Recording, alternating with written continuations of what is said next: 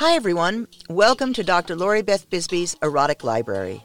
On this podcast, I'm inviting you into my personal library to experience my favorite erotica. All of the volumes that I will read from are on my shelves. Each week, I will treat you to a piece of erotica, either my own or from one of my favorite authors. Some weeks, I will be joined by these amazing authors themselves, and you will have the chance to hear them read their own work. This podcast is being supported by my Patreon page.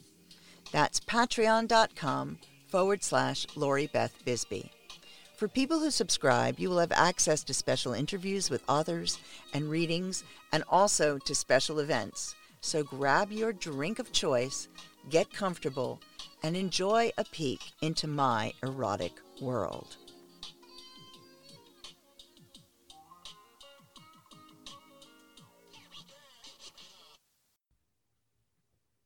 Hey everyone, welcome to Doctor Lori Beth Bisbee's Erotic Library.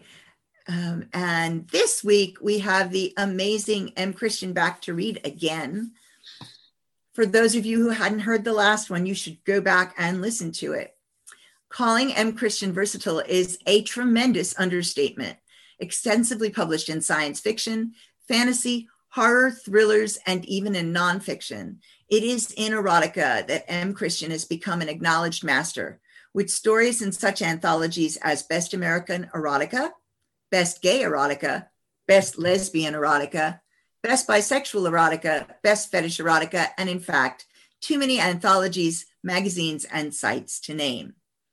M. Christian's short fiction has been collected in many best-selling books in a wide variety of genres, including the Lambda Award finalist Dirty Words and other queer collections like Filthy Boys and Bodywork. He has also published collections of erotic science fiction, including Rude Mechanicals, Technoerotica, Better Than the Real Thing, Bachelor Machine, Skin Effect, and Hard Drive, the best science fiction erotica of M. Christian.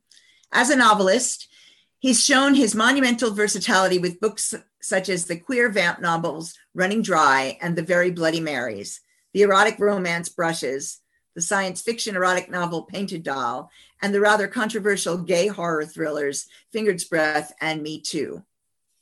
But he has other tricks up his literary sleeve. In addition to writing, he's a prolific and respected anthologist, having edited twenty-five anthologies to date, including the best S M erotica series Pirate Booty, My Love for All That Is Bizarre, Sherlock Holmes erotica, The Burning Pen, The Mammoth Book of Future Cops, and The Mammoth Book of Tales of the Road with Max Mal- Maxim Jakubowski, whose name I always pronounce wrong, Confessions, Garden of the Perverse, and Amazons with Sage Vivant, and many more.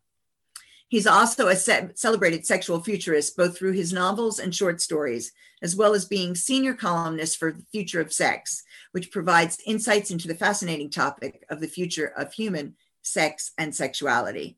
And finally, M. Christian is a sought-after columnist for kink and sex education sites like Kinkly, Hot Movies, Fetish dot com, and many others, as well as lecturing at B D S M events all over the country when the world is open. He can also be heard on the regular podcasts he does with Doctor Amy Marsh, Love's Outer Limits, and Ralph Greco Junior's Licking Non-Vanilla, info about which can all be found at mchristian.com forward slash podcasts, and the link is in the show notes. So welcome back to the show. Thank you so much. And thank you for that sweet introduction. That was really very touching.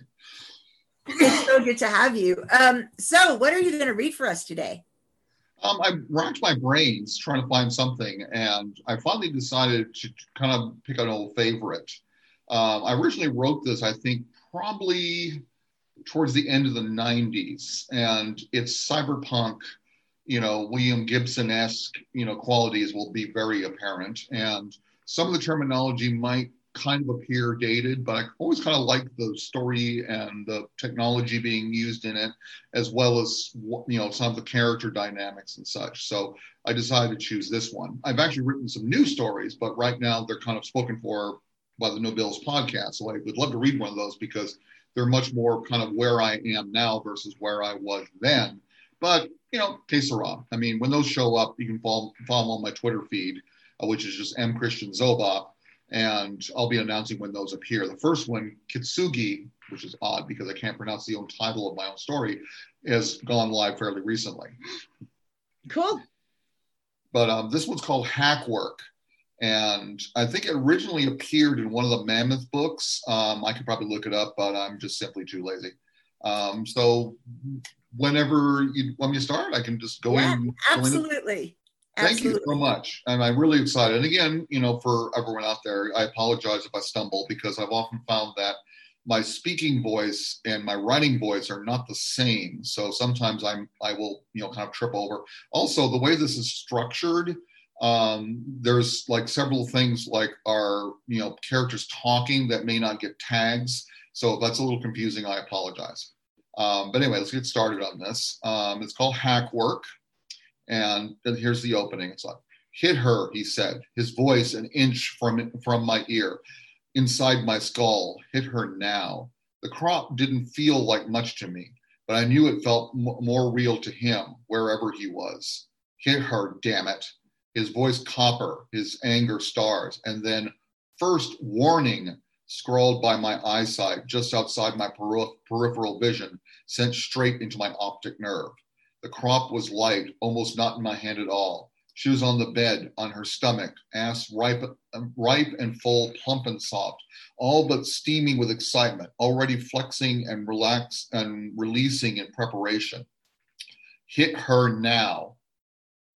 It wasn't my first, but I remember that one very well, better than all of them. I was in New Orleans, dumped after my last fare's money ran out. I'd been stuck in a dingy French Quarter apartment with a lanky, white trash asshole, a Bible Belt gigolo, his body greasy and alternatively sagging and hard as rock as he fucked me.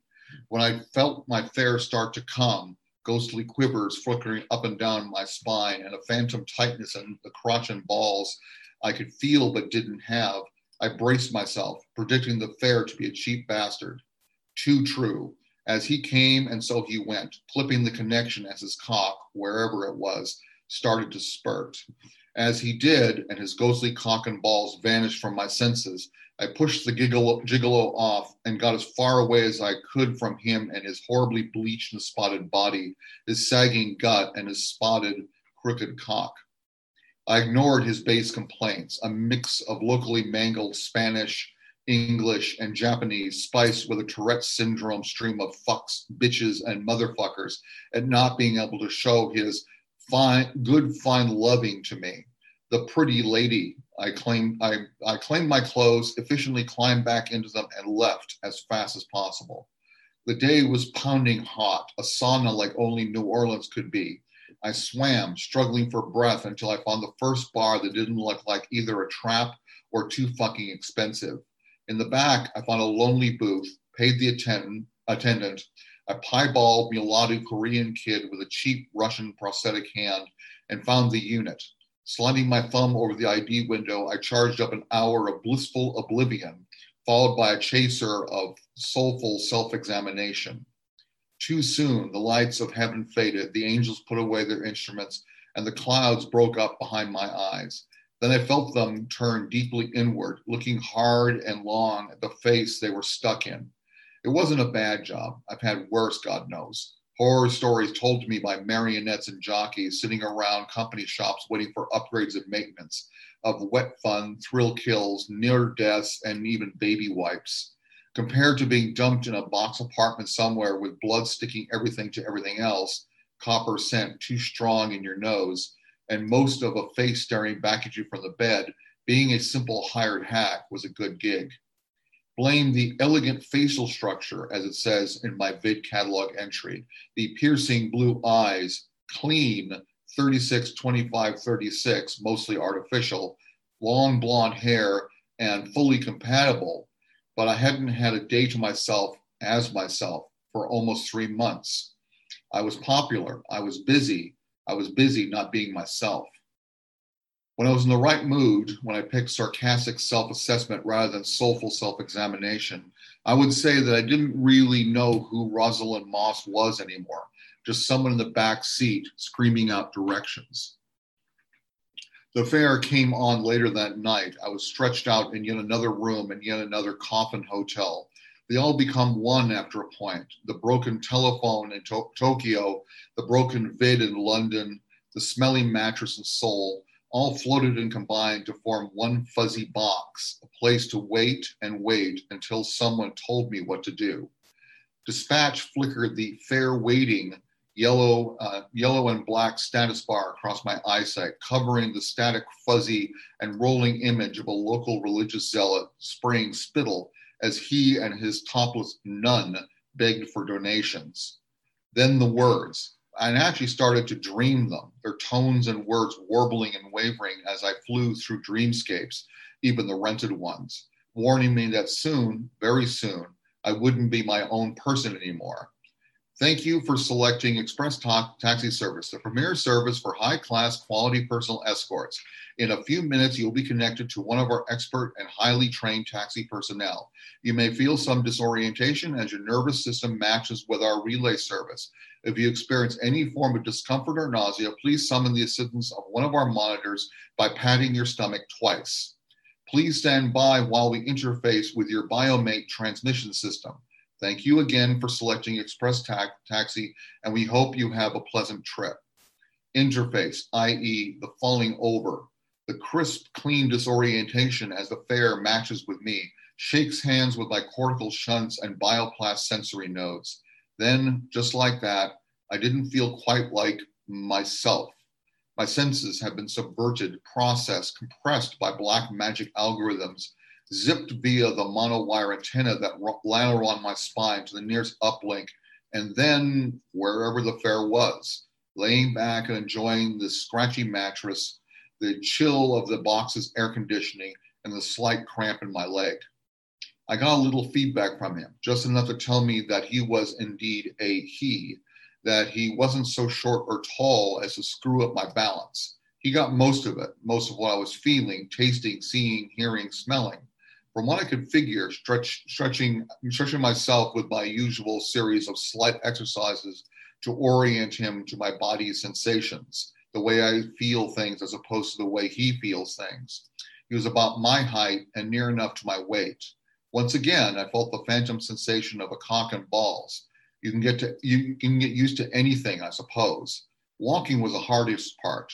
Putting one leg in front of the other sometimes with a heavy and meaty sausage and meatballs between your legs after you weren't born with them. It took me months of practice not to move like, like without waddling like a damn duck. Then I was sure that he was completely settled in, riding pig, piggyback on my senses. I introduced myself, as rote and familiar as brushing my teeth or tying my shoes. Good evening, sir, I said to myself in the spacious confines of my pay-by-the-day aluminum coffin. My air, my ears were playing, were playing the words to him. My name is Rosalind Moss, your taxi for this trip. I'm a thirty-four-year-old biological female in top physical condition with no aches or pains that you need be aware of. May I ask your name, sir? Go to go to twelve thirteen Flood Street immediately. Take a cab. Don't waste my time. British accent poured thinly over somewhere else. Eastern Europe, Germany, Russia.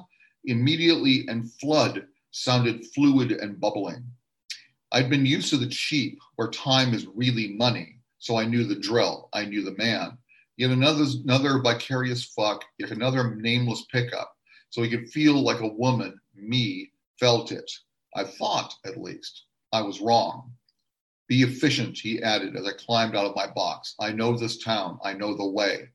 Outside, the night was hot and sticky, a blanket wrapped around me. The day's legacy. People moved through it like underwater ferns and fish. I knew it must have been bad, sweltering for me to feel it. For my fare, though, it must have felt like a steam bath. He wasn't new to this, of being taxi fare, so I didn't bother to warn him about the markups on my expenses. I just walked out into the hard sodium lights and to the nearest call box and swiped my card.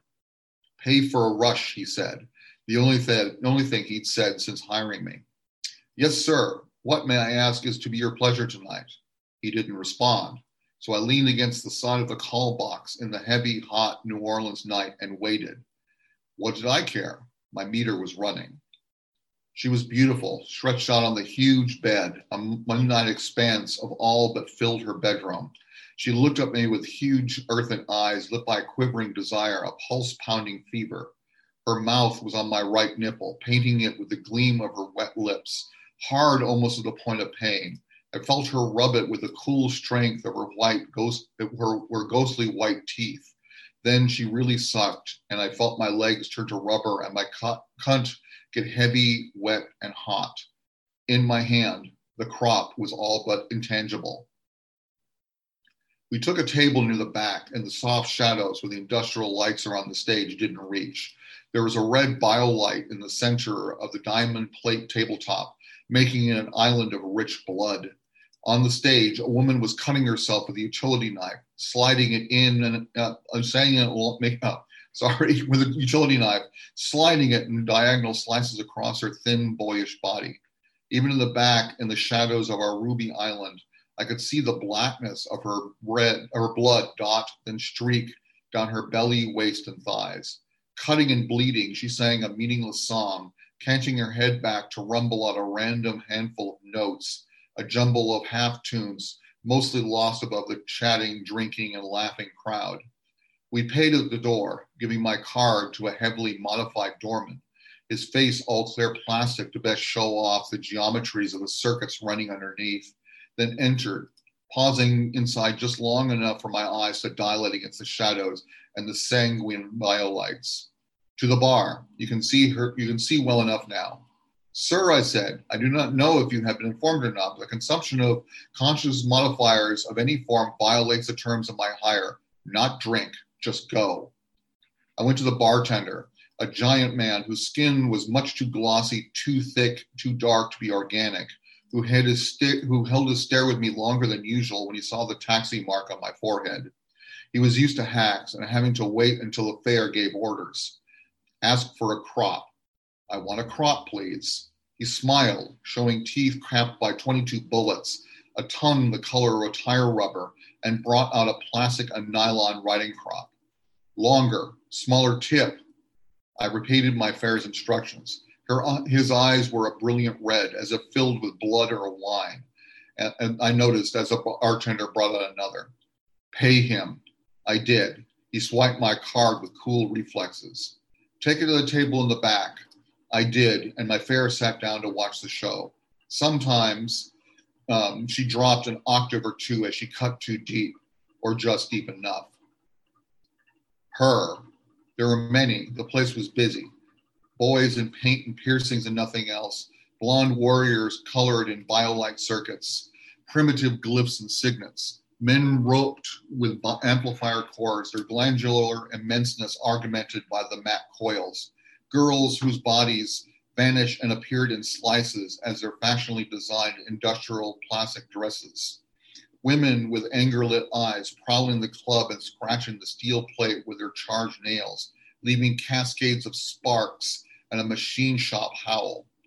Her, the one in the simple dress, hair up, choker of, of floptical cable, diamond flashing eyes, the one that looked scared. She did look that way. Hunted eyes scanning, trying not to make contact with anyone. She looked like she was caught, trapped, as if the whole nightmare club had descended on her. She'd been, look, walk, she'd been just walking home when the place had collapsed and swallowed her. Despite the fevered rashes of, uh, fevered dashes of her head, though, she didn't once step towards the door, towards exit. I timed it just right. When she turned, I caught her eye, gestured her towards our table. Her. I guess I was a lot less frightened than the others, outwardly. Inwardly, my fare was calm, patient. I didn't get anything from him but the dully flashing hired indicator just outside my normal range of vision. She sat down, smiled a flash of pure white teeth, and didn't say a word. Ask her what she's doing here. I tapped the taxi mark on my forehead, the tattoo that meant I wasn't my own person, and my words too often were not my own. What are you doing here? She shrugged. Her hair was curly, close-cropped uh, dreads pinned by a tight band of dimly glowing fabric, its soft blue light making her face appear to be hovering, immaterial, above her black-clothed, dark body. I was curious, she said, with a hint of a southern accent, though not so strong as to peg her as being local, off the streets. I heard about it from a friend. She told me some things I wanted to see for myself. Put the crop on the table. Ask her if she knows what it means. I did as he told me, as I was hired to do. Do you know what that means? I do. I really know what it means. Does she really? Do you really? I do. I've been told. I want to. Take her someplace. Hers if it's closer. Do you want to go somewhere? Nine. The voice, the force of it, almost like a hard slap behind my ear, in my skull. Do not ask. Tell her. Say to her, we are going now. Do it. She had seen the look of shock cross my face. She waited patiently. We're going somewhere. Now. Better, said the man in my, in my head. Hers was closer, a tiny apartment four blocks away. I got maybe twenty feet from the unnamed club when he said, come up from behind her, take her wrists, and put them behind her back. Do it. Sir, it is against nine. Do you not understand? This is foreplay. This is before. Do as I say, or I will complain. I did what I was hired to do. I reached over and grabbed her right wrist, put it behind her back, then followed with her left. It was clumsy with the crop still in my hand, but I managed, thinking more of the act of juggling the nylon plastic than of what I was going to do, might end up doing. She leaned back.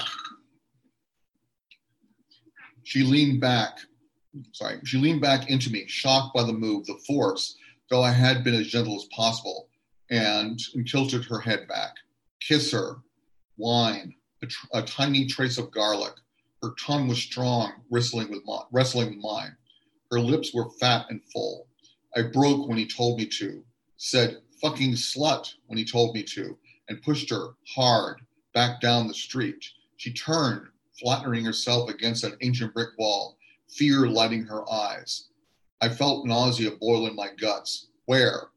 Where? I echoed, feeling my, mo- my mind fall into the groove, retreat from my connection with what was going on.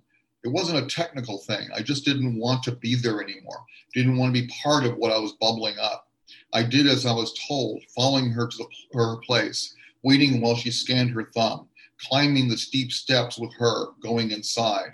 The place was dark, so she clicked on a biolight that ringed her bedroom. A huge black wrought iron bed, a Christ against the wall, also huge, looking like it might have fallen off some church, sadly watching over her bed. He said, I did, grabbing her shoulder and turning her so that she faced away from me. He said, I did, putting my hand over her mouth, cupping it as I bit down at the thick muscles of the back of her neck.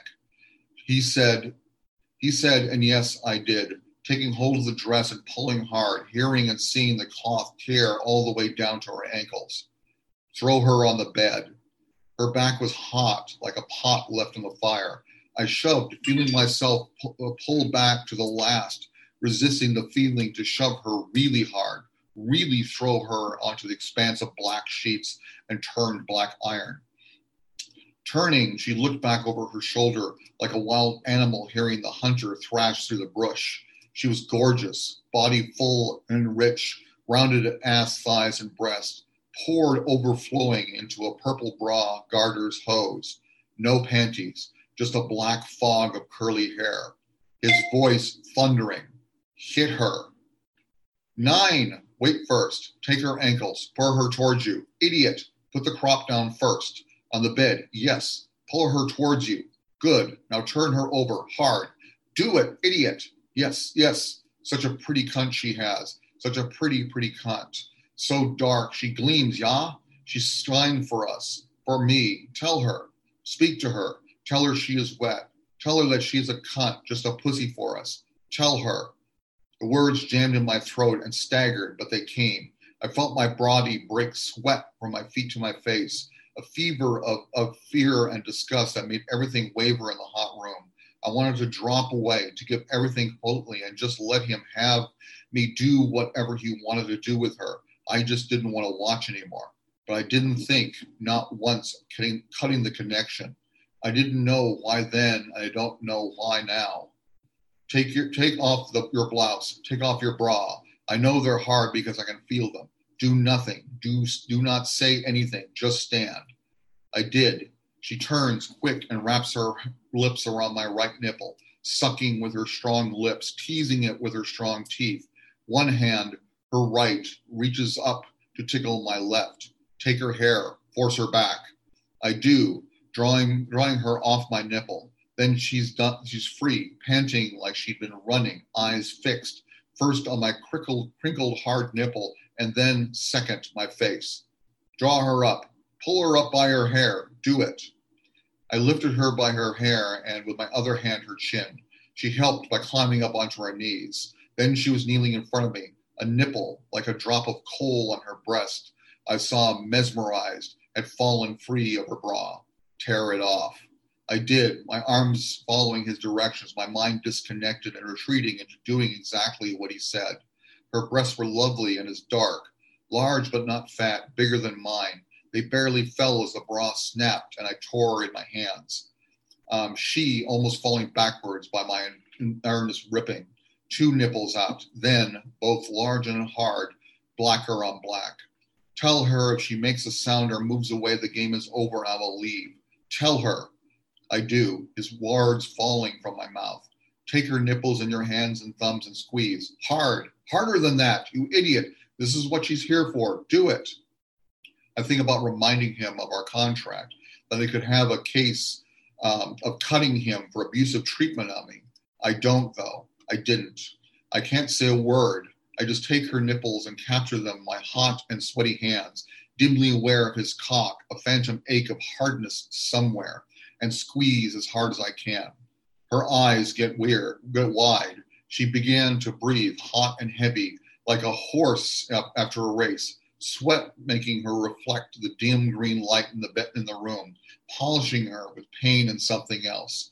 I was aware of her smell, rich and strong, as I watched her pupils widen until she stared at me, at me? Black walnuts quivering in pure cream. Run your fingers through her cunt, get her juice on your fingertips, hold them in front of her face and say, this is what you are.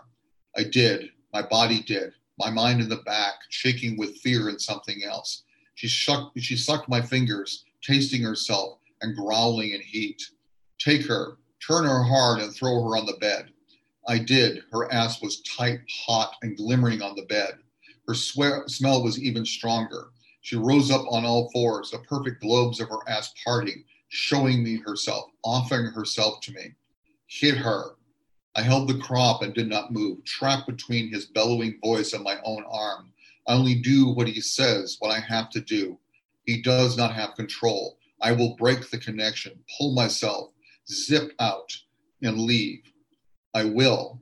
Coward, you are afraid. God, you feel it, and but you are scared. She wants this. She needs this as much as I need this. She wants the crop, idiot. She wants to feel your force, your power. That is why she is here, why I am here.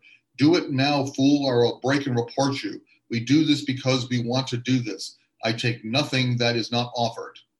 Look at her. She wants it more than your body. Hit her, damn her. Hit her and give us what we both want. Anger was a vibrating wire in my guts around my spine. The crop was light in my hand, but I know it felt it more than I did. My senses rerouted to my fare. Hit her now. The anger was an echoing copper taste in my mouth. He must have complained, V R slanged in one hand to transmit his dissatisfaction to dispatch, because first warning scrolled by. Hot hacks were allowed only two. Anger then, at him, her, or me, I didn't know. Didn't even know now. I hit her, clumsy and inaccurate. Good, but aim better. Hit her light at first. Get her used to your hand, the toy. Tap her. Aim for the sugar, the sugar spot, there, between her tailbone and the top of her thigh, parallel with her cunt. Hit there. Hit her there. I did, my hand light at first, but with growing frustration and angry. Him, her, me, him, her, me. Soon my hand and the crop were a vibrant blur, its plastic tip slapping on her rich, dark ass. She quivered and shook, moaned and jumped. She made noises no lover before her senses made for me or any of my fares. She leaned back to get closer to each blow, then jumped forward at the crack of it, flexing, nodding her magnificent ass. Or she echoed the impact with the clenching of the muscles in her thighs, her cunt. Good, good, now you understand. Feed her the crop. Use it to make her moan and beg, cry and scream. Use it, make her hard and fast and mean. Yes, my cock was hard, a ghostly ache I couldn't touch. Somewhere, distantly, shamefully, my own cunt was steaming, aching to be touched, licked, satisfied. The crop went from a blur to a humming whack as I used it faster and harder, harder and faster. She wasn't just moaning towards the end. She was crying and screaming with each slapped impact. Then, fuck her. I didn't have a real one, and his was wherever he was, but I knew and he knew exactly what he meant. I climbed up on the bed and sank my right hand into her, feeling the burning heat of her ass, the furnace of her cunt with first one, then two, then three, then four fingers. It was only an aftermath, though, as he came as she came, from something our quick fist couldn't couldn't touch, the whip itself. Then he was gone, pulled away and out. Available flashed across my vision. She was quivering, shaking from the crop and maybe from my hand, just a little. Sadness dropped over me and I felt like crying. Her ass was burning, so hot from the beating we, no I, had given her. She didn't seem to be able to relax. Even as I wiped my hand on her of her wetness, carefully pulled the bedclothes up and over her and put a pillow under her loose rolling head, she still jumped and quivered from the crop. I tucked her in and kissed her forehead. Her face seemed to be on fire and her breath was quick and hot. I wanted to cry, the tears heavy in my eyes, making the room seem submerged. I went to leave, but then she called from the bed, a small voice. I went over to her, knelt down and said, sorry? Then she said, then she said, call me, please, call me. I smiled, I smiled and patted her head, almost, almost saying that I would. But then I knew totally then and there that she didn't mean me, didn't mean Moss. She meant him.